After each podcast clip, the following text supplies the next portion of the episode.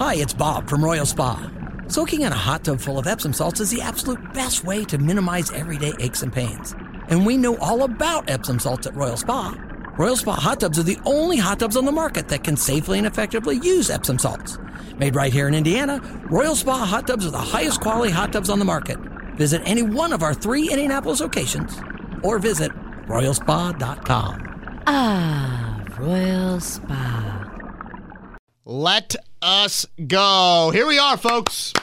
Here we are. Sunday at 1 o'clock. The Colts and the Jags, they will kick at Lucas Oil Stadium the 2023 season.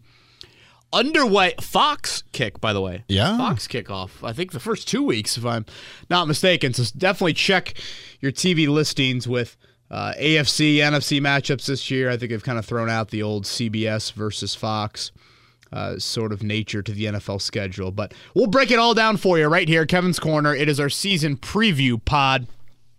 We'll get a Jacksonville focus on it uh, right before Twitter questions. And then at the end, Eddie Garrison and I got to give out some picks. We got Yeah. to give out some season picks. And uh, certainly one for Sunday as well. I think last I saw Jacksonville favored by five in this opener. Uh, Eddie Garrison, how you doing, man? We, we have made it. Yes, indeed we have. Um, want to thank everyone who's in the fantasy football league. We had our draft Monday night. Um, also, I will put in the description. Great efficiency in that draft. People were in a great rhythm there. I felt like it took forever. I, I that was sarcastic. I was hoping you were being sarcastic. I couldn't tell if you were being serious or not. So I had a, a draft with my buddies start a half hour after ours started, Oh my! and it ended. So you were multitasking? it ended a half hour before. How'd you do that? ours? And I just had two windows up. Mm. I had the first pick. I had the, I had the last pick in ours, right? Yes, I had the first pick in the other one, and then I, I somehow got the first pick in ours. which was great because I was just like, all right, boom, boom. You know, once I have my two, then I can take a break for you know three or four minutes and then regroup with that. So yes, thank you to you, Eddie, for setting up the league, and thank you to everybody who participated in that. We still have our pick'em league, right? I know. Yes, that's what I was about to say. Um, if you are a watcher on YouTube, I will put the link to join in the description of the YouTube. Um, and if I'm smart enough, I'll figure out how to put up a like a card within right around this timestamp frame. So um, if you're on YouTube, you can just check the description. You can join that way, um, and then I'll I'll put the link out um, when I tweet out the pod Cool. as well. So Cool, cool, cool. I appreciate you doing that. Um, again, a lot to get to on today's pod. Like we usually do in the regular season, the Wednesday pod will have, you know, that that Sunday focus to previewing the upcoming game. Obviously, this is our only pod of the week. Uh, coming off the holiday weekend. So we'll also get a little big picture, just overall season preview. Uh, but our goal during the season will be kind of late Monday morning. We will record the review pod of what just happened, and then we will come back uh, with a Wednesday afternoon. Um, like to get through at least the first practice day, hear from Shane Steichen, hear from Anthony Richardson, and uh, give you a little bit of a shorter pod. This one will probably be a little bit longer, but um, a little bit shorter on Wednesday than what we typically go on Monday. Um, you want to tackle six answers for the season first, or you want to do a brief recap of practice from today? How you want to handle it? Well, I, I would say before we get to like the six answers, Eddie, I I think this is just like my general thought, you know, whatever, 72, 96 hours before kickoff of I I do genuinely mean this. I think this is a really exciting time to be a Colts fan. Um, the last time we were previewing a game, Eddie, I mean, think about it. It was okay. These are the draft scenarios, and you had a coach that you took off TV, and people were like, "Oh my gosh, is he going to get the head coaching job?" And you know, Matt Ryan couldn't throw the ball from me to your microphone, and Yeah. um, now you've gotten modern. I think you've gotten serious. Um, I think you've tried to create real hope, and you know, it, it, it's funny. I, I go back to Rick Carlisle um, at the end of the. I think actually this is the Tyrese Halliburton. Um, let me text Maddie here just a second. She just called me. Um, I do agree with you. It's like the Tyrese Halliburton effect, you know, a very young, energetic, exciting player that can bring fans into the building. yes, And it's he's an easy guy to like root for as well. He, he is, and I want to get to Richardson's story a little bit more in, in, just a second. But the Carlisle um, analogy that I was going to make, Eddie, is yes, to your point, you know Halliburton, the injection of life he's given that that franchise speaks for itself. But what Carlisle had mentioned at Halliburton's contract extension press conference was how dark of a place the Pacers franchise was in prior to that trade. They they really had no direction. And I would argue that the Colts direction each of the last few years has been like oh wait the ceiling is right there. Like the ceiling i can just grab it. It's right next to me. I'm grabbing my backpack right now. It, it's close. The floor might be high but the ceiling is not very far away. Whereas now you have theoretically created a ceiling to where one day you could get to what you saw in the AFC last year of these seven teams in the playoffs, all with quarterbacks under the age of 27. All of them have been drafted by their respective fr- franchises, and you just aren't trying to resurrect the quarterback for the what fourth straight year. I mean, that's what you were trying to do in, in some way, shape, or form with Rivers, with Wentz, and Ryan. You were trying to say, nope. Uh, the gas that was in the tank at the previous stop, we're to put better better fuel in that tank, and it just never worked out. And even if it did work out, it's not like you would create anything long term. You would maybe create what you got out of you know Rivers in that COVID season of yeah making the playoffs as a wild card team, but yeah you were very competitive against Buffalo in that game, but you know that was not a team that was going to get on some deep playoff run. Um, so sure, we have to be upfront with expectations, and, and I did think Eddie, and shout out to my co-host Andy Sweeney in the mornings here in Indianapolis.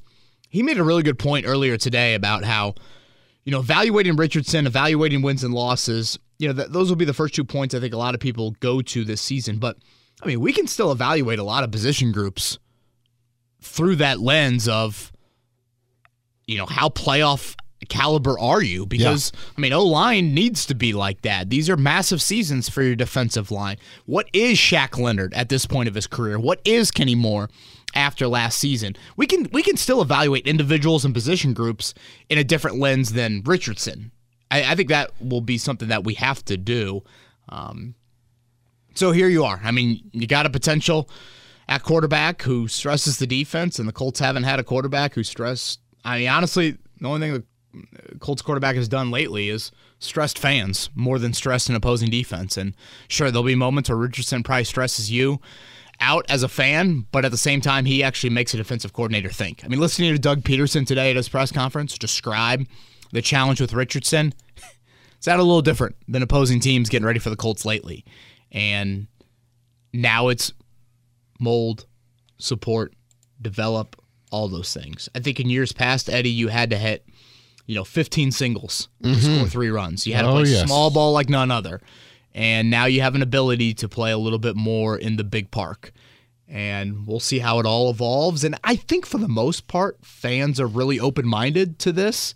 You know, I, when you have to watch 60 minutes of football week in and week out, and the losses do potentially start to pile up, maybe that'll change. But I do think fans understand the path that the Colts have gone down here. And maybe this is a little tease for the end of the pod, but I, I don't think the win total is going to be as low as you know some people believe. I, I, I know there, you know, we for example, we've had Gregg Doyel and Bob Kravitz on our morning shows this week, and they've both thrown out two and three wins, and I, I, I don't think it's going to be that low, but.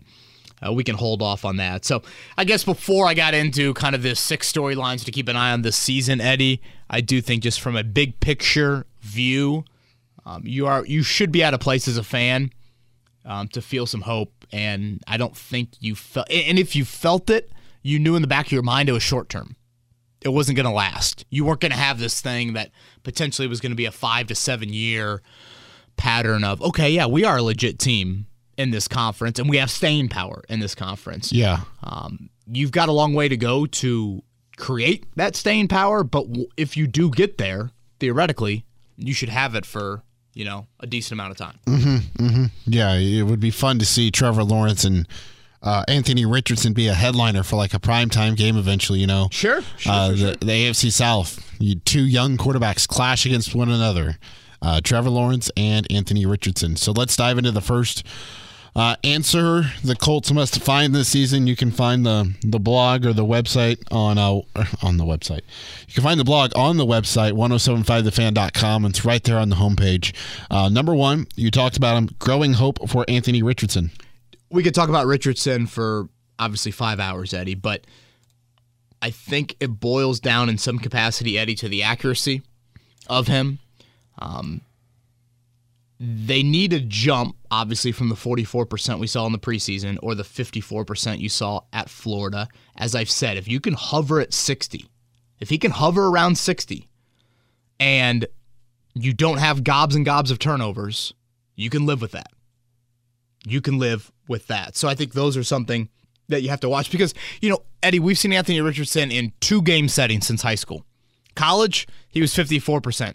Two preseason games against a bunch of backups, he was 44%. So that's what we have to. Whether it's audiobooks or all-time greatest hits, long live listening to your favorites. Learn more about Kisqali Ribociclib 200 milligrams at kisqali.com and talk to your doctor to see if Kisqali is right for you go off of. Now, of course, regular season Shane Steichen, I think, will scheme up a whole lot to try and aid that completion percentage. And I go back to the opening drive of that Philly game. He did so much well in that Philly game, but the opening drive is a perfect example of you need to hit a single to keep your offense out of the margin for error.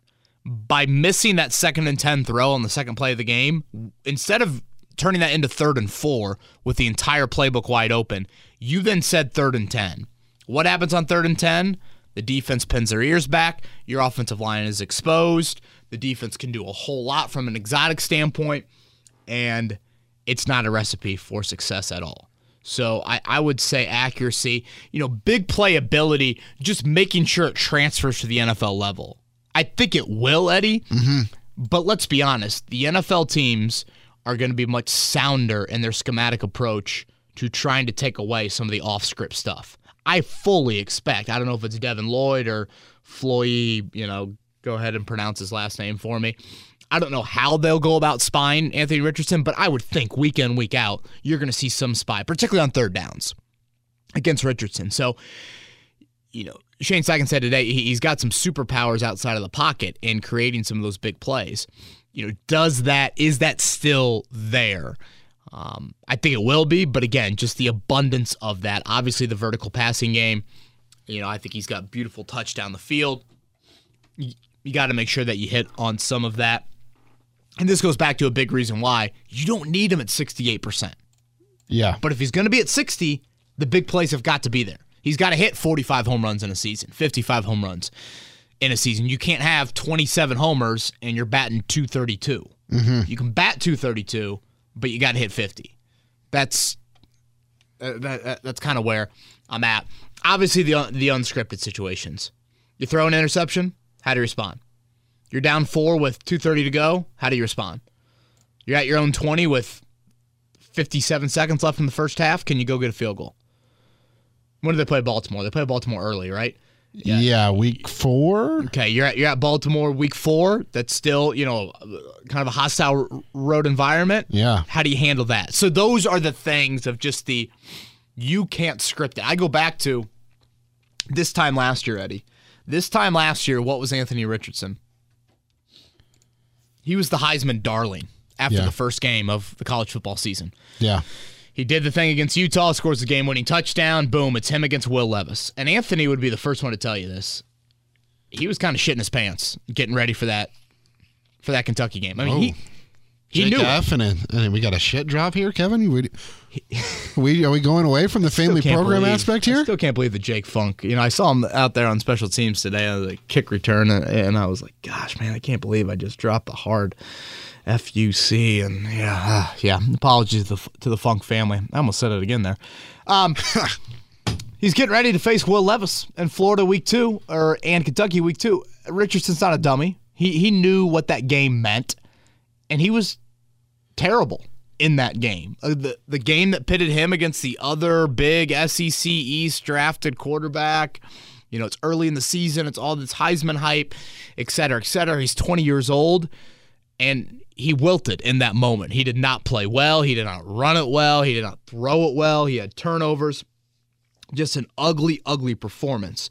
So again, when he gets into some of those moments, and that's it's not just this season. You know, it's also down the road. I mean, there's going to be times where he plays a week 16 game and there's huge playoff implications on the line or to your point, Eddie, it's him and Trevor Lawrence in a primetime game, or it's him and CJ Stroud in a primetime game down the road. How does he handle those things? You know, with his mental coach, uh, Brett Ledbetter. I mean, those types of interactions that he has. Okay, you know how how do you deal with the fame?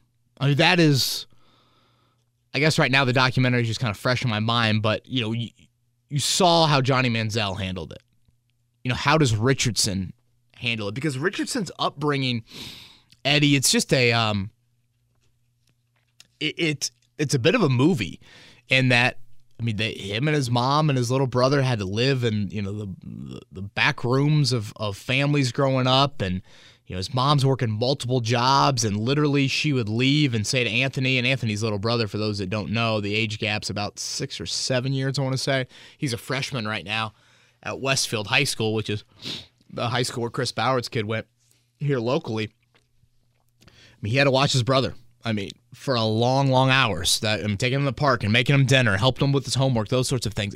As a high schooler, mm-hmm. you know, even as a junior high, you know, seventh and eighth grader. Um, and Richardson was not always this prize quarterback recruit. I mean, he was kind of, it was a whiteout early on, and then he's pulled into being a quarterback. And it's not like he's going to the five star Elite 11 camp since he was seventh grader, eighth grader, always groomed to be. Eastside High School in Gainesville is not IMG Academy. It's not modern day high school. It's not, I mean, I was about to say it's not Bishop Sycamore, I guess. That wouldn't make a lot of sense here.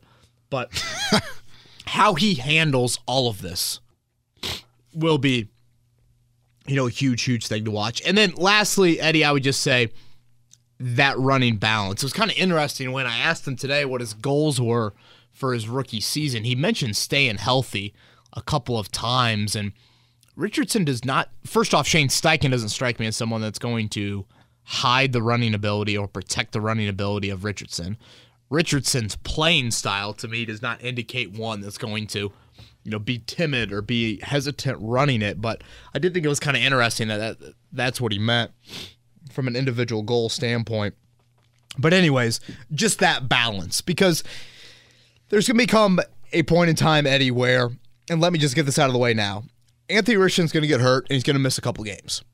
And we will have the debate on that Monday podcast of how much should he run. You know, that will obviously be the storyline.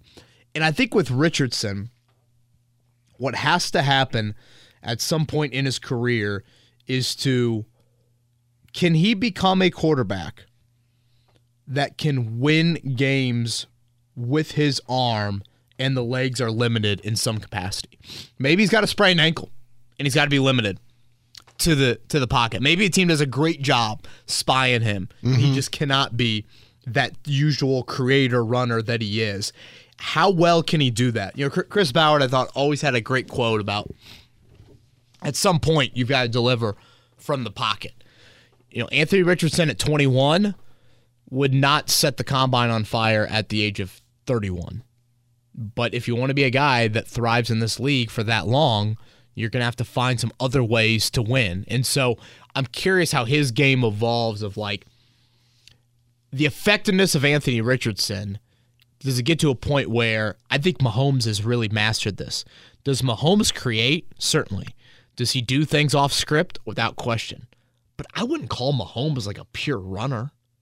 Like, I, I don't, and, you know, obviously he's such a gifted thrower they don't need to, but I don't even know if athletically Mahomes would necessarily do that. I don't. He's not Lamar. He's not Justin Fields. He's not Anthony Richardson for that matter. Um, can Richardson get to a point where the run aspect to his game is not just like an outright necessity? It's a great weapon and one you can't ignore. But I think those will be things where he just hits some bumps in the road physically. Teams again start to take care of him a little bit more uh, how he responds to that. So, again, obviously the Richardson storyline, Eddie, will be dominant. This is the longest one that I'll talk about on today's pod. Uh, anything else you have to add after I just ranted? That was a good nine and a half minutes. Was it? Yeah. Uh, during your during your rant there, I was able to do some quick research. Now I don't know how fully accurate that is. Uh, this is, but by my quick research, only 27 rookie quarterbacks have completed 60% of their passes. Hmm. Do we have a number of like how many starts that is? Uh, it's a minimum of 14 pass attempts per game. Okay.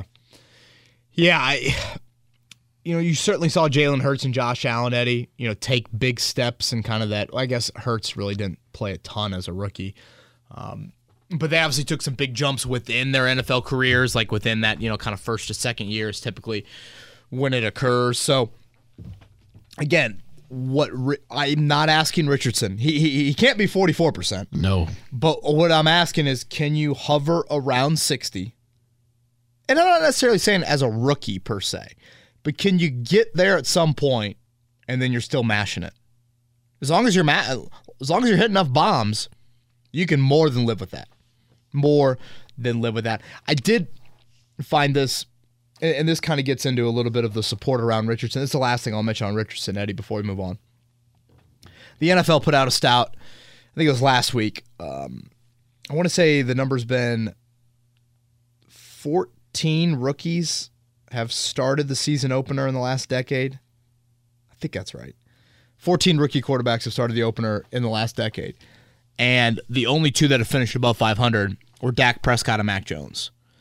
And when you think about those two quarterbacks and what they had, I mean, Mac Jones had one of the best defenses in the NFL Yeah. a couple years ago, without question.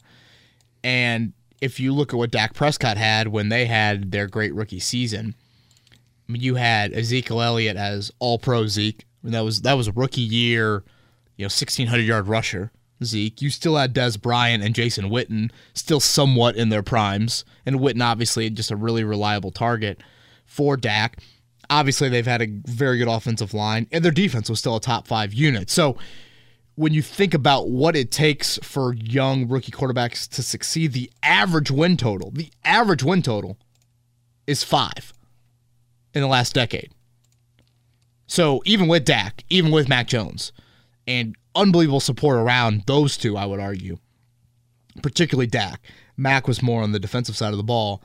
Um, you know, there's a lot of great rookie quarterbacks that you would classify on that list that you know only won five, so or, or the average is five there. So obviously Richardson will be the dominant storyline, understandably so all year long. Uh, but yeah, I got a separate article up on the website, just some things to watch for him here this season. How convenient of them to say the last decade because if you leave off 2012, you had two. Andrew and RG three, Yeah. Christian Ponder was close. Brandon Weeden in that draft, Ryan Tannehill in that draft. Oh, goodness. I forgot about those guys. Yeah, you probably had a lot start, honestly. Yeah, I forgot about Brandon Weeden in that one. Um, numero two on that website. Whether it's audiobooks or all-time greatest hits, long live listening to your favorites. Learn more about Kisqali Ribociclib 200 milligrams at kisqali.com and talk to your doctor to see if Kisqali is right for you. article that you just referenced. Jonathan Taylor's future. Yeah, this is obviously the elephant in the room. I, I don't want to harp on it too too long, Eddie. Har- five? harp on it all you want because he's on the fantasy team over here. So yeah, I, I saw it. that. What round was that again that you took him? I took him in round seven. You did. That was a little. You tried to push my buttons there to to get me to take him. I, was I did. in there. So obviously week five, Eddie. Um, that's when he comes off the pup list. Does he practice? Does he play? Then October 31st. That's the trade deadline. So in between week five and October 31st, you've got four games. Is he on the field at all? Practice or game wise? Like that's what I'm kind of watching for next. Again, my assumption is you're going to get through the end of the week here and no contract extension for Jonathan Taylor. I assume that means Michael Pittman and Grover Stewart as well. So once that happens, Eddie, Now we're to a situation that really Chris Ballard has never gone through. Now, should that right there be a message to JT simultaneously? Hey, you're not the only guy we're not extending right now. We didn't extend extend Pitt and we didn't extend Grove, and you know how outwardly spoken Chris Ballard is about his affection towards Michael Pittman Jr. Yeah, I, I think you could say some of that. I also think based off of what Shaq Leonard and Braden Smith and Quenton Nelson specifically, what those guys did through their rookie deals, that's more in the Taylor camp. Whereas Grover, this would be what his third contract in the NFL. Yeah. it's not a rookie deal. And then More so, more so Pitt than Yeah, it, but I don't think we can put Pitt in those guys' categories yet. You know, Pitt's yet to what? You know, be a 1,200 yard wideout. He's yet to garner any serious Pro Bowl consideration. I like Michael Pittman a lot, but I would have said this to you two months ago. I don't know if Pittman necessarily deserves it. Again, I think if you're not going to extend Taylor, I think you got to get somebody locked up just to have that insurance in place because you never know how the season is going to unfold here. But I think once we get into the season, now we have the late extension for Quenton Nelson that happened back a few years ago, or the late extension for Nyheim Hines that happened just a few nights before the start of the regular season. Once you get there, now what Ballard said last week about, well, we've extended guys at all different points of the offseason. Well, all that's out the window. Because outside of Grover Stewart, nobody got extensions in season out of that rookie contract group there. So again, the, the, the Taylor storyline is going nowhere uh, anytime soon. And number three, pillar trench positions. I want to start specifically with Kwity Paye because there's been so much offseason discussion about Anthony Richardson and Jonathan Taylor, and rightfully so. And then you can even loop in Bernhard Raimann into that grouping because I think he's gotten a lot of attention as well. Which, Um, we'll, which we'll get to here. Yeah, but I want to start with Kwity Paye specifically because he's somebody that I circled as if I had to put if I had to rank three players that have to prove something this year, I could make the case that Kwity Paye is number one on my list. Yeah, it's funny you say that, Eddie. A question I've asked some of our um, guests we've had on over the past few days and, and week or so is the Colt you're most curious about non Richardson Taylor division for this season. And it sounds like you'd put Paye first on that list, maybe. And, and I totally hear you out on it. Um, again, quarterback, wideout, left tackle, D end, cornerback. Those positions mean more than the others in my eyes. So when I'm talking pillar positions, particularly in the trenches, left tackle, defensive end. I mean, I really think that those are two position groups that if you can get a answer of yes on Kwity Paye and or Bernhard Raimann, that does so much for you moving forward. Now, Kwity, this is a pseudo contract year because following the the third season for first round picks, that's when you have to make the decision on if you pick up that fifth year team option on Kwity Paye or not. So, you know, next spring you have a decision to make on him, obviously based off this year. Yep. So this is a really important season. I, I, I continue to watch Paye and I think I see power, I see effort, I see a little pop. I don't see anywhere near the amount of pop that I think people thought when he had the, you know, mind numbing testing numbers at his Michigan Pro Day. And remember, that production at Michigan, it wasn't very, you know, all American like from a sack tackle for loss. And, you know, you get in some debates how he was used in Michigan, things like that. So when do we see it? Is this a legit double digit sack guy or is this a guy that's more of a six, seven sack guy based off effort and, you know, other sorts of things? Because if you can have just a dominant edge that, you know, even if you get away from the sack numbers, if you can consistently dial up some pressures off the edge and now you make a quarterback think twice about getting to that five or seven step drop, if that quarterback thinks he's got to sit a little bit more in the three and five step area, boom, that's where DeForest Buckner and Grover Stewart can feast. Yeah. So again, Kwity Paye, absolutely massive. You could probably throw Dayo Odeyingbo into this group because it's his third season as well. But he doesn't have the fifth year He doesn't have option. the fifth year option. Now he's got one less year. I mean, in five months, Dayo Odeyingbo is now entering a contract year. It's just wild to think about that. I mean, once he gets through this year three, year four is a contract year for him as a second round pick. So I think he kind of falls a little bit in this category. And then again, Raimann. Um, if you had to make me choose one of the two, I, I actually think Raimann is the one that I'd probably go with uh, as having a a future. Um, I might be premature with that. It might be more of a Colts don't have a whole lot off the edge. Yeah. From an eye popping standpoint, that I thought Raimann had a pretty good training camp here. Um, but obviously a critical season for him because if you look at the depth chart right now, Eddie, you've got Bernhard Raimann at left tackle, you got Braden Smith at right tackle. Your two backup offensive tackles are a pair of rookies that were drafted on day three. Blake Freeland at right tackle, and Ryan Hayes, who you just claimed last week at left tackle as a seventh rounder. because they um they got rid of Dan Skipper off Yeah, Dan practice Skipper squad. the practice squad. You know, Arlington Hambright maybe, but again, he's still on the practice squad. So your backup tackles right now are two again day three rookies, and we watched a day two rookie last year in Raimann have some clear growing pains when he got in the lineup. So. Um, I think your goal right now as a franchise is I talk about the five premium positions. Obviously, Richardson, you feel good about a quarterback. What else can you enter a draft with and say, we don't need to touch this? Like Anthony Castonzo gave you that window there for a handful of years where you didn't need to touch yeah, left tackle early in the draft. yeah. Can you do that again? Can, can you get back to that point where you don't have this urgency with one of those premium spots? So pillar positions, Kwity Paye, Bernhard Raimann at their respective spots. Baltimore's week three. I got them and um the Rams backwards. Ba- uh, Baltimore three, uh, Rams are week four. Ton of AFC South around all that, right? Yeah, I would say. I mean, was Baltimore the first real test of a, you know, Yeah. pass rush threat for Bernhard Raimann? But you look at those. I mean, Josh like, Allen, I still think can give you some some issues here in Week One. I don't know. Maybe I've got PTSD from what he's done against the Colts. I know they didn't have a great pass rushing unit last season, but Now, would it be Will, Will Anderson in Week Two? yeah, now Raimann handled the speed rushers well last year. It was Yeah, more of those power guys, correct? So that's what I'm just kind of trying to think and, of here. and had and had a little bit of a weight a weight change. He definitely looks a little bigger to me. Um, I don't think it was a massive like weight gain. Probably a little bit more of just a strength focus, but so then you're probably looking like week four or or week five against Tennessee when Harold Landry comes to town. coming off the ACL. Yeah. Yeah. Um, next one is up. That'll be number four. And I think this is a good one. Uh, very unique. Something I don't think anyone has really talked about. Credit to you for this. Uh, Shane Steichen's plate. You know, obviously him being the head coach uh, and calling the plays and developing the rookie quarterback all simultaneously. You know, it's funny listening to Shane Steichen talk about that. I asked him eh, today, "Are you curious about anything about yourself heading into Sunday?" And like, there has been moments that Shane Steichen behind the scenes has like talked to himself about how he throws the challenge flag.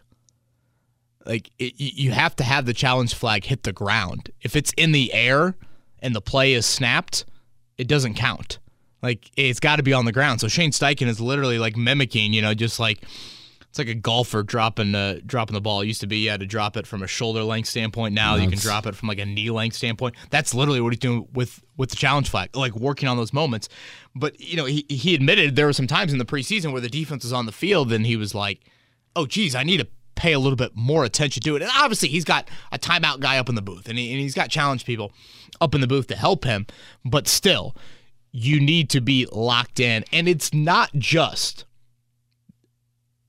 the head coach and play caller responsibilities. There obviously are what uh, I don't know, eight to ten guys around the league that do both, that are the head coach and play callers. Maybe not eight to ten, but there there are certainly a decent amount. Let's just take the two most obvious ones that pop into my head: Andy Reid and Sean McVay. Andy Reid's got who at quarterback?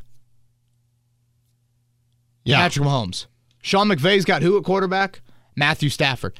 Shane Steichen's got the project of all projects at quarterback when you're talking about a fourth overall pick. So, what you're putting on the Shane Steichen plate is head coach of a four win football team from last year with dysfunction out the wazoo, and you're the play caller. And if you go out to a Colts practice, Shane Steichen is with Anthony Richardson uh, pretty much every walking moment. So- 12. 12 head 12. coaches and wow so it's a little bit more um, again of those 12 nobody's got this thing at quarterback where you know you need so much development so it's three big big boxes that shane steichen is, is, is checking here from a head coach to a play caller and to a quarterback where I, I don't want to act like you're you're hand holding him week in and week out, but I mean, there's got to be a little bit of element of that early on. Like I know Rosie Bowen can walk, but I'm still going to hold that hand Yeah. when we're crossing the street right Oh, now. yeah. So like there is certainly that aspect to it. Um, so uh, I feel like it's gotten lost a little bit in the shuffle, but Shane Steichen, again, he strikes me as a super, super intelligent dude. He's very confident in himself. Um, Whoa. we saw Nick Sirianni uh, not be able to handle that kind of early on. I think their temperaments are a little different on that end.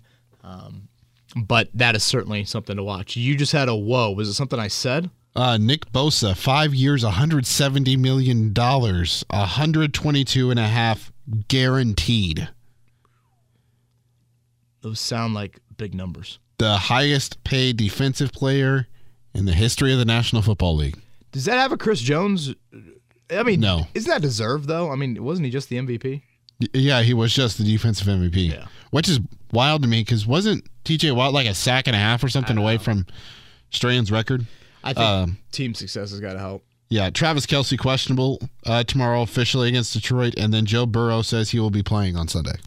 Boom. Look, Um, look at Eddie Garrison here with our ticker. But yeah, when you look at the, those 12 coaches and their quarterbacks, I'm going to list them all here real quick just for comparison's sake, for transparency. Sure. You've got Miami with Tua, um, Cincinnati, Joe Burrow.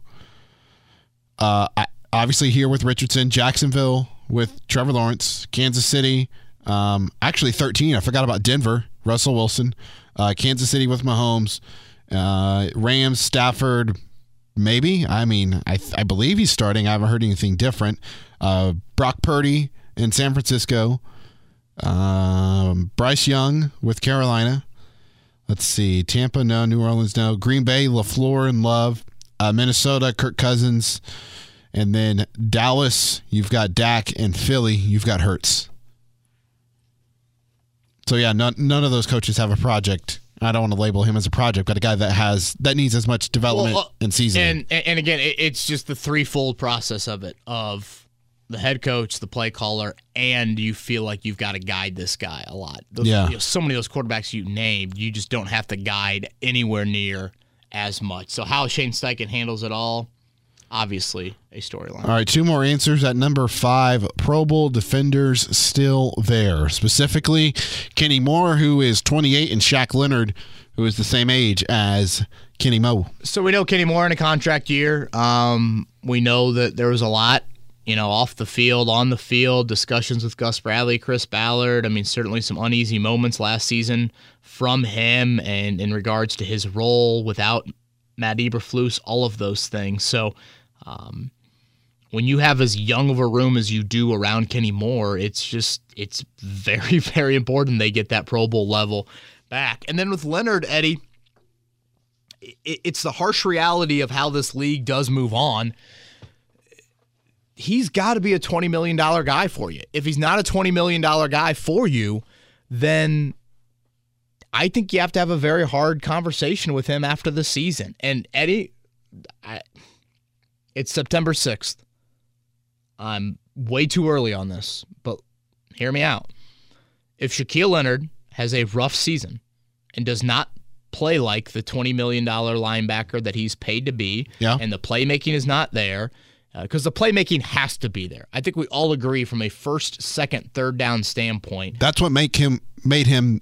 $20 million guy. Yeah, So he has to bring that for you. If he doesn't, then he's just not living up to it and he's not giving you the return on investment. And EJ Speed is probably a guy that offers a little bit more of a comparable type of player to him. So if he's not that, there is an out after this season contractually. And again, not to start fireworks on September 6th, but this is just the reality of conversations that at some point could be there. Who is Shaquille Leonard's agent? Who is Jonathan Malki. Taylor's agent? Malki. What's his last name? Can you imagine if the Colts got to a standpoint at the end of the season where they want to have a conversation with Malki Kawa on his client potentially taking a pay cut or potentially cutting his client and what that could do to the relationship with Jonathan Taylor? Again, we are a long ways away Yeah, from getting there. But anytime you have a player that his game is so, so predicated on that premium physical, athletic traits like a 215 linebacker, pound linebacker that Leonard is. And again, his rare playmaking is what makes him five years, 100 million. So the contract's through 2026. I mean, it is a lengthy, lengthy deal. So is he playing every snap? How is he playing? You know, right now he's currently still progressing through the concussion protocol. I assume he plays on Sunday, by the way, um, but he's still pro- progressing through his second concussion in the last year, and this one has kept him out for three weeks. And last year, that one kept him out for three weeks with a broken nose on top of it. So, you know, these two guys, Kenny Moore and Shaq Leonard, they have been defensive mainstays in the Chris Ballard era. Does that continue? Um, we've got some new light tweets from Malki Kawa. I saw he tweeted about Taylor last night. Yes, uh, PFF put out a a graphic of the most 10 plus yard runs since 2021. Nick Chubb with 88, Jonathan Taylor with 71. He quote tweeted that said tweet and said JT at JT23 is a beast. Exclamation point. Hard to disagree with that, right? Yeah, and then he liked to tweet two tweets today. One which would said, "I would be okay with 14 million dollars. He's earned his money. He should go. He should be one of the highest paid offensive players, but not reset the market." The other was get it done with Jimmer saying hopefully JT gets healthy. Real ones want JT for life. Go Colts. I just, yeah, I guess I'm gonna pretend like I'm doing somebody else's job for a second. I can't imagine being an NFL agent and having time to like tweets.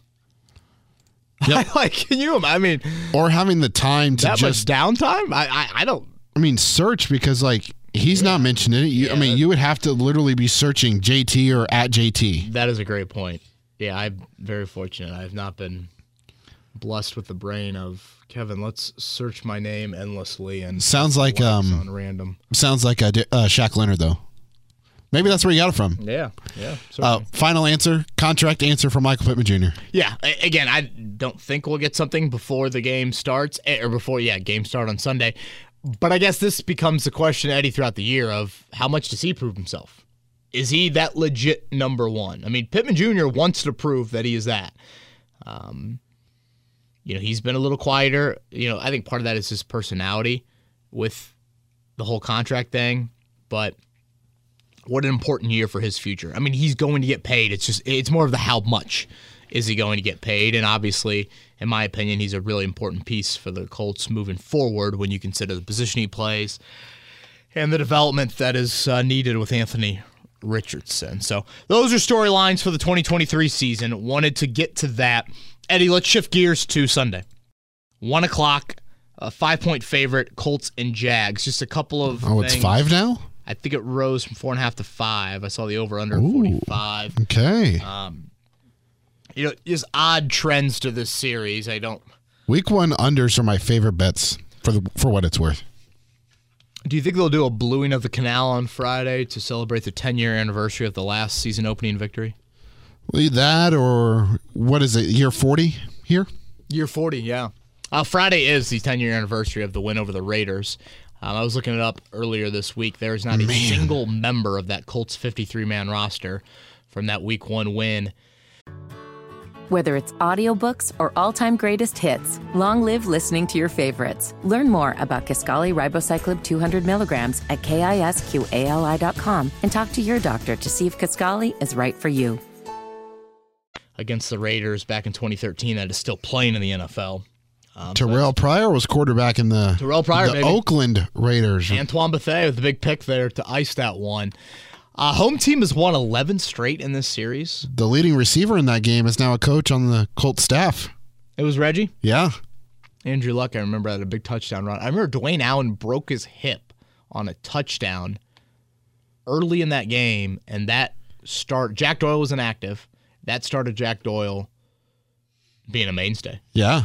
Just, I mean, obviously, just wild and stupid, useless now. Remember Lar- Laron Landry? Oh, I sure do. Were his arms bigger than your head? Oh my gosh, bigger, bigger, than, bigger than whole, my whole body. He had a Hulk, little Hulk action figure in his. He also had a pet monkey. Yeah, A pet monkey? I know. We need to get him for Rosie's fourth birthday. Now that I think, Yeah, there you go. I think Jacksonville's got really good offensive balance, Eddie. Um, I think it's arguably the deepest wideout group you'll face all year. Uh, love ETN. I like Tank Bigsby when he was at um, Auburn there. Um, defensively, I think for the most part, they're pretty solid at every level. Um, I don't think it's like an eye popping group. For me, what stands out more than anything about Sunday, on paper, you should have one big advantage. You should have one really big advantage. Your D line should whip their offensive line. I think their offensive line is a question mark, and with no Cam Robinson for the first four weeks of the season, Yeah. Walker Little, their left tackle, a guy the Colts were not high on at all in the draft, is a little banged up as well. So prove it. I mean, it, Who will be moving to guard when Cam Robinson comes back? By the way, yeah, there's been. I mean, yeah, he's not like this left tackle that they've Right. been grooming by any means. Uh, I think they've got is the rookie at right tackle, the kid from Oklahoma. I feel like they have another rookie that they're starting on their O line, but nonetheless, your D line has got to win that matchup. And again, on paper, I, I feel like it should. I mean, you've invested so much draft pick money wise, and you need to to help out your back end too. Like, Anton Harrison is the name. is he the right uh, right yes, tackle? right tackle. So I mean, incredible youth at both tackle spots, and your D line should win, and it needs to win, Eddie, because we know what's going on in the back end, and it's a lot of youth dealing with a, you know, Darrell Baker Jr. on Zay Jones and Dallas Flowers on you know Christian Kirk, or I guess Kenny Moore and more from a slot standpoint, and obviously what Calvin Ridley brings. So that will be a huge thing. I, I remember saying this when the schedule came out in May, Eddie. I think it's a huge advantage for the Colts getting Jacksonville week one for I a couple too. reasons. They it's Cam Robinson out for the first four games. Jim Bob Cooter strikes me as a dude that knows he was with Jacksonville last year. He knows everything. That dude is an encyclopedia. I guarantee you. He Anthony Richardson yesterday was the off day for players. Richardson was in the building for eight hours. I bet Jim Bob was just feeding him everything. And the Colts know that's an advantage. I mean, Mike Caldwell, their, their defensive coordinator, Press Taylor, uh, Doug Pederson, obviously. It's not like Jacksonville had any staff turnover of importance. So Jim Bob is going to know personnel, tendencies, all those things. I think that is a big advantage. But again, your D line has got to win. Last year in the two matchups, Trevor Lawrence completed 45 balls and had seven incomplete. 45 of 50 bleeping two in the two games against the Colts. 86% in an actual two actual football games. At least he wasn't 87 or 90 or 100. Not Kevin, seven come on seven. Yeah, it's not like Drew Brees was what, 96 in that one game? Oh gosh, I still remember watching that Monday night game because that's when he broke the record, right? Yep. So di- disrupt timing. Can your D line do that? You look back on last year's meetings, Eddie. You got shut out down there in week two. No Pittman and Pierce. That was the game where Matt Ryan got sacked a handful of times. Parris Campbell, the best play he had was an offensive pass interference penalty, just abysmal. Now, when you came back here and you beat them in week what five or six, Uh huh. that was a Deon Jackson started game. Yeah, that was the big, big Deon Jackson game where he had catches for Jackson. He had 12, I think, of your 15 carries in that game. Michael Pittman had a huge game, 13 for 130. Uh, obviously, Pierce had the. I mean, that was the best moment of the regular season, right? Pierce ice in that game. Might that or Jelani against Kansas City. you go to some Gilmore plays to maybe ice some. That one but- against Denver, yeah. Um, so yeah, it's wild to me that the home team has won 11 straight. You got to go back to the Jacoby Brissett sack 10 times, and they shut you out here in 2017 for the last time the road team has won a matchup here. Um, so I, I think Jacksonville. Um, I think it's a really good wideout group. Really good wideout group. I think they've got strong skill, and that's why your D line means so much. Um, in game one, Jacksonville ran for 96 yards, averaged 2.6. In game two, they rushed for 243 and averaged 7.4. James Robinson had 54 and ETN at 86.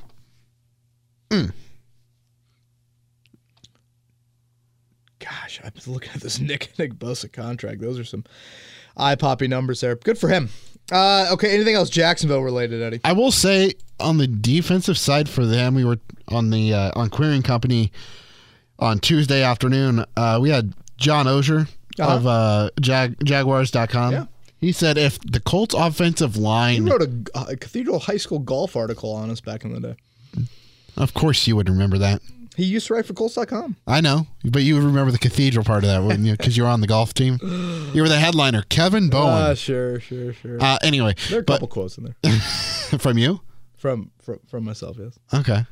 Self promotion. See if you can find. Oh, you, yeah. you, do you still have it on the fridge at home? that's a great question. I think it's. My, my mom made me a scrapbook when I graduated from uh, high school. I, I think it's somewhere in there. oh, I go go, Mama Bowen. Go, Mama Bowen. I'm sure that's exactly what. Maddie, you want to read this tonight? Can I read this to Rosie? I'm sure that'll put her to sleep. Yeah, uh, that, that, that's a great point. Um, but he said that if the Colts offensive line can hold up, uh, that there's room for the Colts wide receivers to exploit the secondary because outside of Tyson Campbell, uh, he feels like the secondary is not that great. And I was looking at the numbers; they're about middle of the middle of the pack when it comes to completion percentage, but they surrendered the fifth most passing yards last year. So I think there's a realm of possibilities where Anthony Richardson could have some success in the passing game.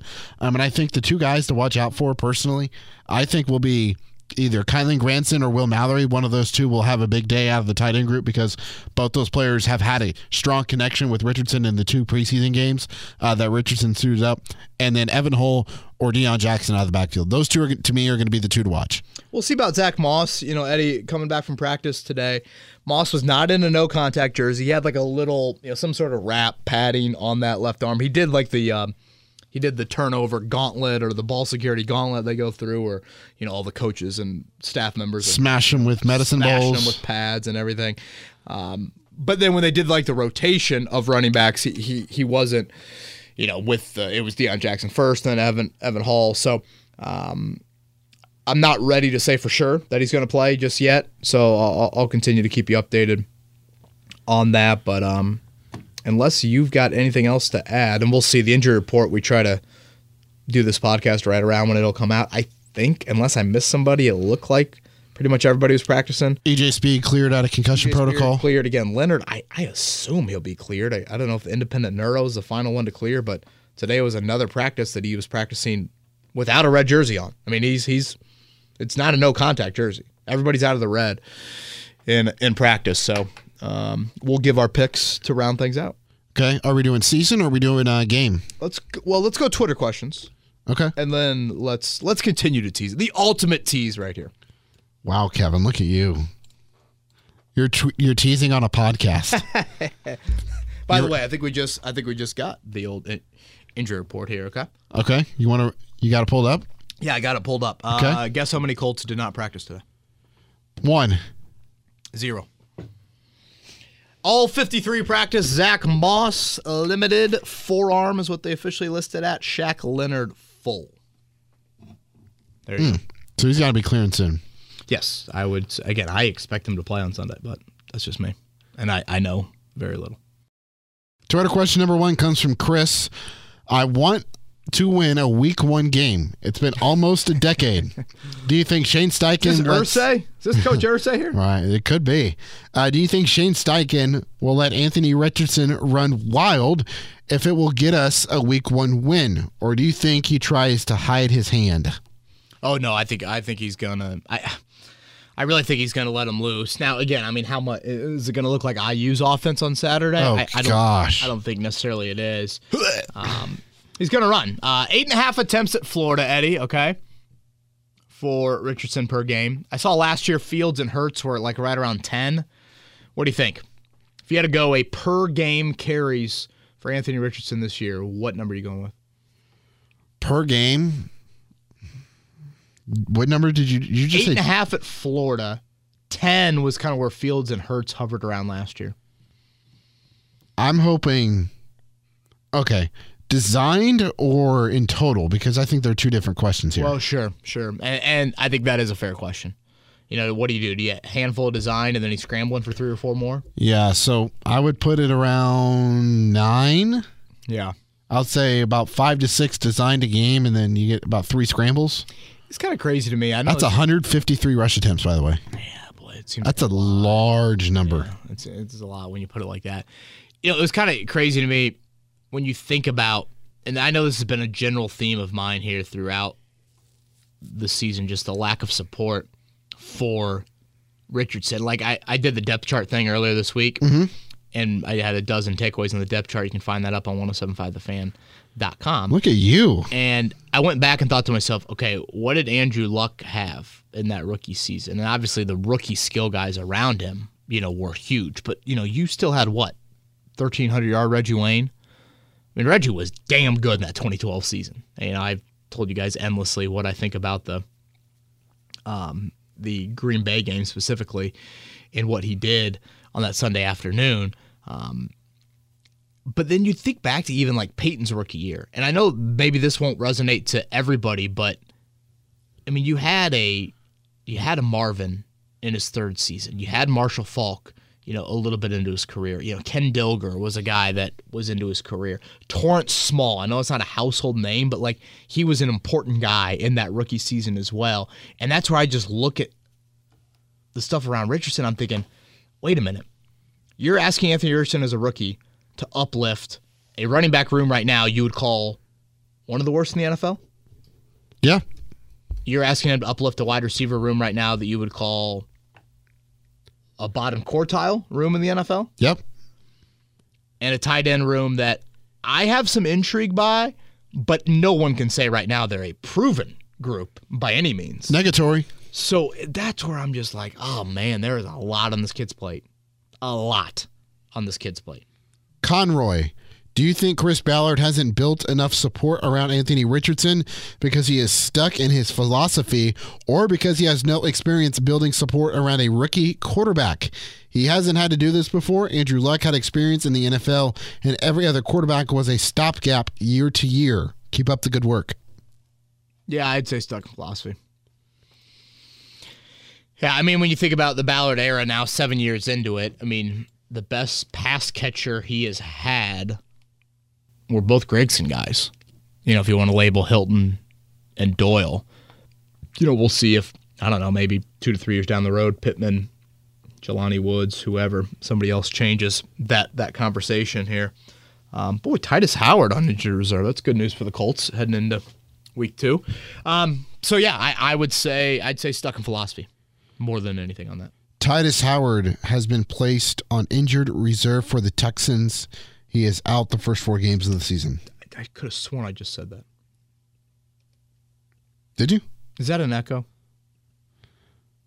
Sorry, I was reading a text while you were talking, so I literally could have just like not been paying attention. Uh, you know, for me, that was texting Maddie earlier. Zero apologies from you, Eddie. I know you're gutting it out today. That's all good. Uh, Wyatt, if there is no long term contract signed between now and week four, uh, what do you think the crowd reception for Jonathan Taylor will be in Lucas Oil Stadium?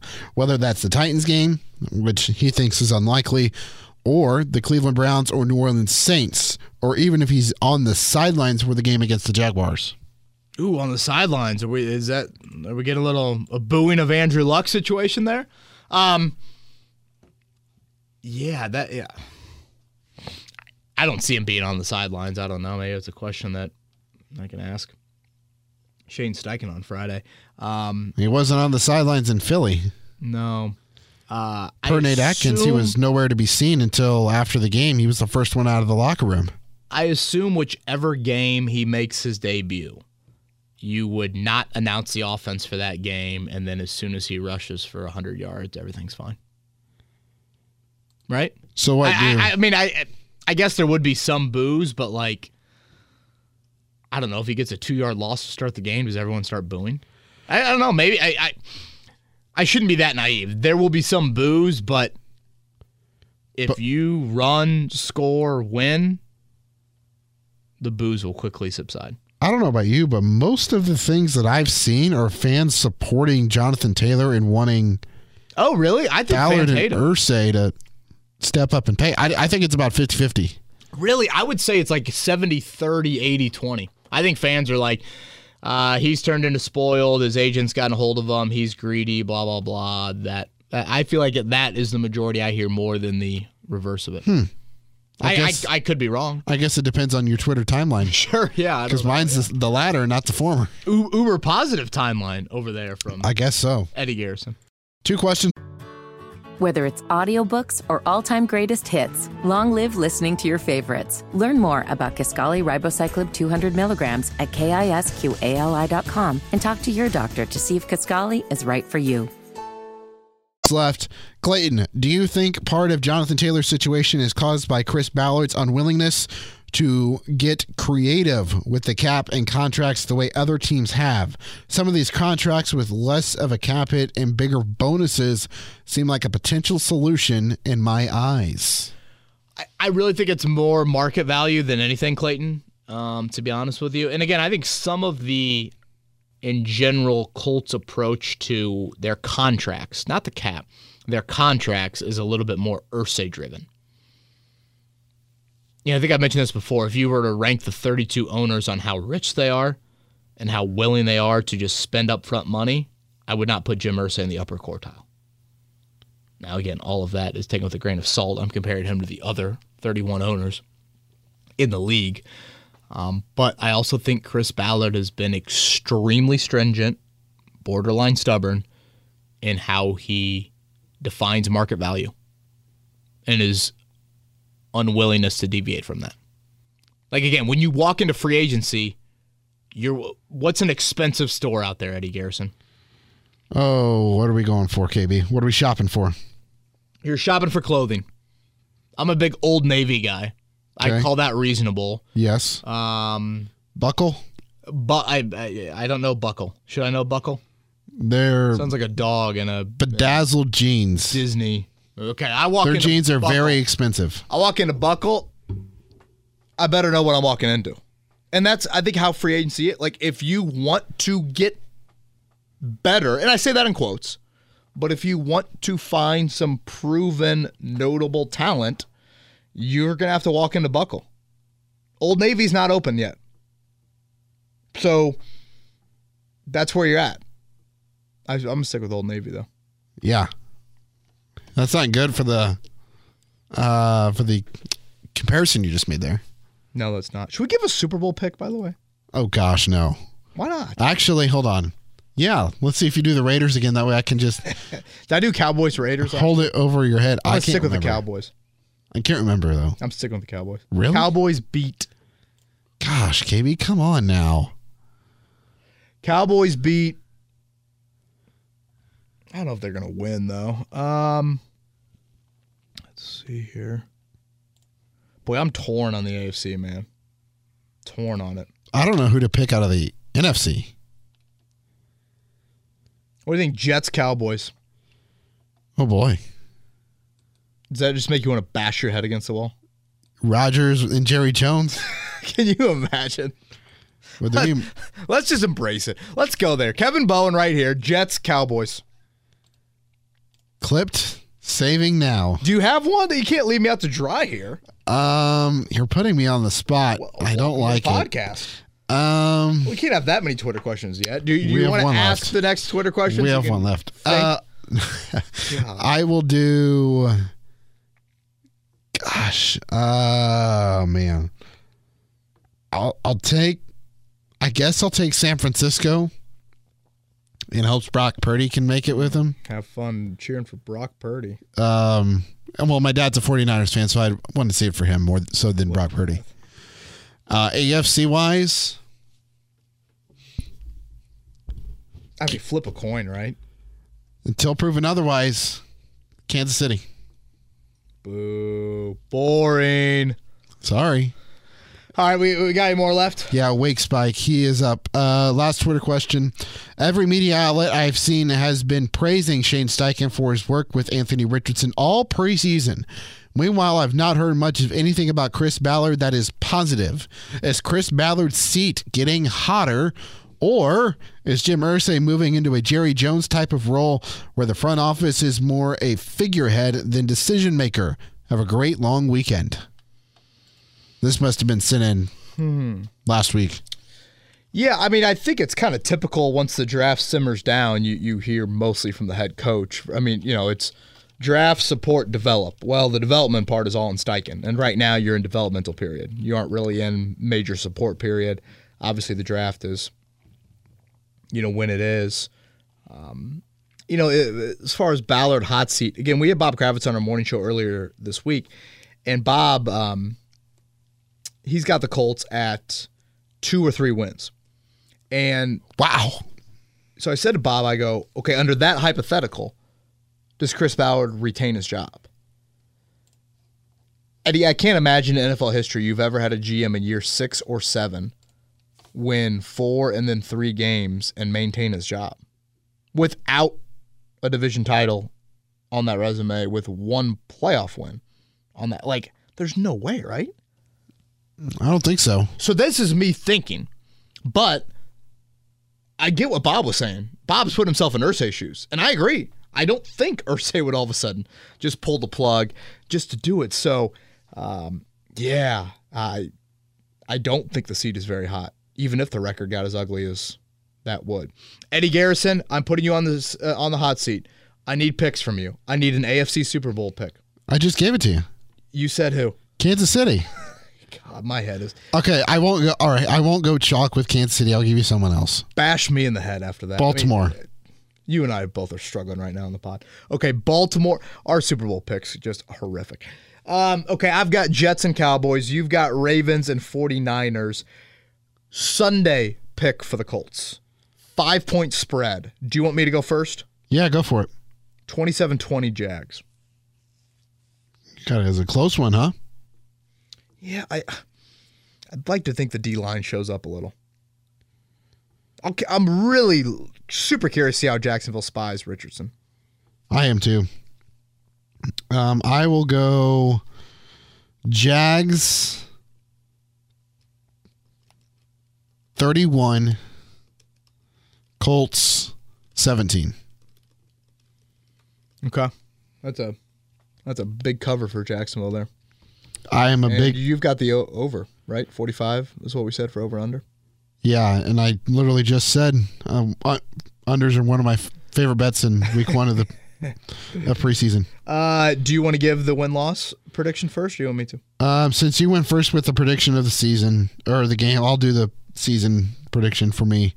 Um, I have them winning five. Anything more to add on Y five? I think it's a. I think it's just a number where it's like you can you look at their schedule and you say, oh yeah, they can. They can split with Tennessee possibly. They could split with Houston possibly. They could sweep Houston possibly. Then there's also like they could beat Vegas in week 17 because Vegas could be mailing it in and Jimmy G could not be out there, so you could be facing Aidan O'Connell. Uh, what does Tampa Bay look like? And that's coming off your bye week. How does is, is it Baker Mayfield still, or is Kyle Trask the starting quarterback?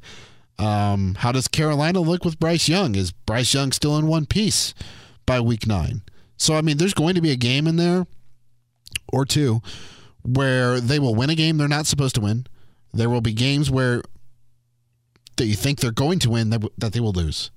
And with Vegas having it at six and a half, I'm just not sold on the secondary of the Colts. And based off of the schedule of some of these quarterbacks and receivers they have to play, um, I'm not very optimistic on being able to keep up with teams. Um, I'm going to go with seven. Okay. Any particular reason why? I think the schedule's a joke. Um, I do agree with you on that. you know, you laid out some of the reasons why, Eddie. I mean, when you break down the game by game approach, I, okay, okay, Sunday. What, what do you consider Sunday? One of the harder games on the Colts schedule? Yeah. Yeah, I would agree. One, three, week one, one, yeah. I mean, Balt, at Baltimore and at Cincinnati are the two hardest. At And then- Jacksonville, too. Yeah, and then at Jacksonville, home to Jacksonville, I'd probably put also up there. I, I don't really know what else I'd necessarily group in that top tier, but let's just call it one of the five toughest games that you'll that you'll have all season. They're a five point underdog in one of the five toughest, so that means they have twelve games that they theoretically will be less than a five point underdog, and I mean in a kind of a field goal flip. I, I you just laid out some of the quarterbacks, man. Just go through the schedule. And this is if these guys are starting in the game. And if if you know, Richardson goes down, it's not like they're running out there just some bum. Right. You know, I I I, you know, Minshew can still get it done to some degree. So I don't know. Call me crazy. I have seven and ten, but I have them winning the last three. The last three is uh, Falcons, Raiders, Texans. So to your point, I mean Desmond Ridder. I mean, at that point, there's no way Garoppolo's still starting, right? I mean, hell, it very well could be Aidan O'Connell. Mm-hmm. Aidan O'Connell, then what? Stroud, and, and so I don't know. Um, yeah, I'm, I'm going with seven. I mean, I can I see them getting to seven. Which I feel like I'm uh, I'm kind of on the high end of my media colleagues with that, big time high end. I mean, cer- certainly Kravitz and Doyel. Internally, I don't. I, I hope they don't get there. Oh, sure. I mean, trust me. The best case scenario is what four. Best best case scenario is yeah three or four. Richardson somehow is the one that's carrying you to three or four wins, and your I guess your defense would look horrible then, and then you um yeah, and then you have a top three pick. I want to see Marvin Harrison Jr. in Indianapolis. That's what I want to see, Kev. He is Eddie Garrison. I am Kevin Bowen. Uh, one final time, Eddie, You the just pick 'em. Voice crack. I know it's been one of those days. You going through puberty again, man? Yeah, I don't know if I went full voice crack, but it definitely was teetering on it there. I had to I had to watch my inflection here to round things out. You got anything else, man? Uh, no. I will tweet I'm out the nervous link. about Notre Dame on Saturday really? at NC State. Why are you nervous? Oh, It's a, I mean, it's a road game, You got to trust Sam Hartman. He's played there before, hasn't he? Well, but I mean, it's not Cupcake Central here like it was the first two weeks. And Hartman, we trust. Everybody have a great week, weekend as well. Enjoy Sunday, and uh, we'll talk to you on Monday. Kevin's Corner signing off.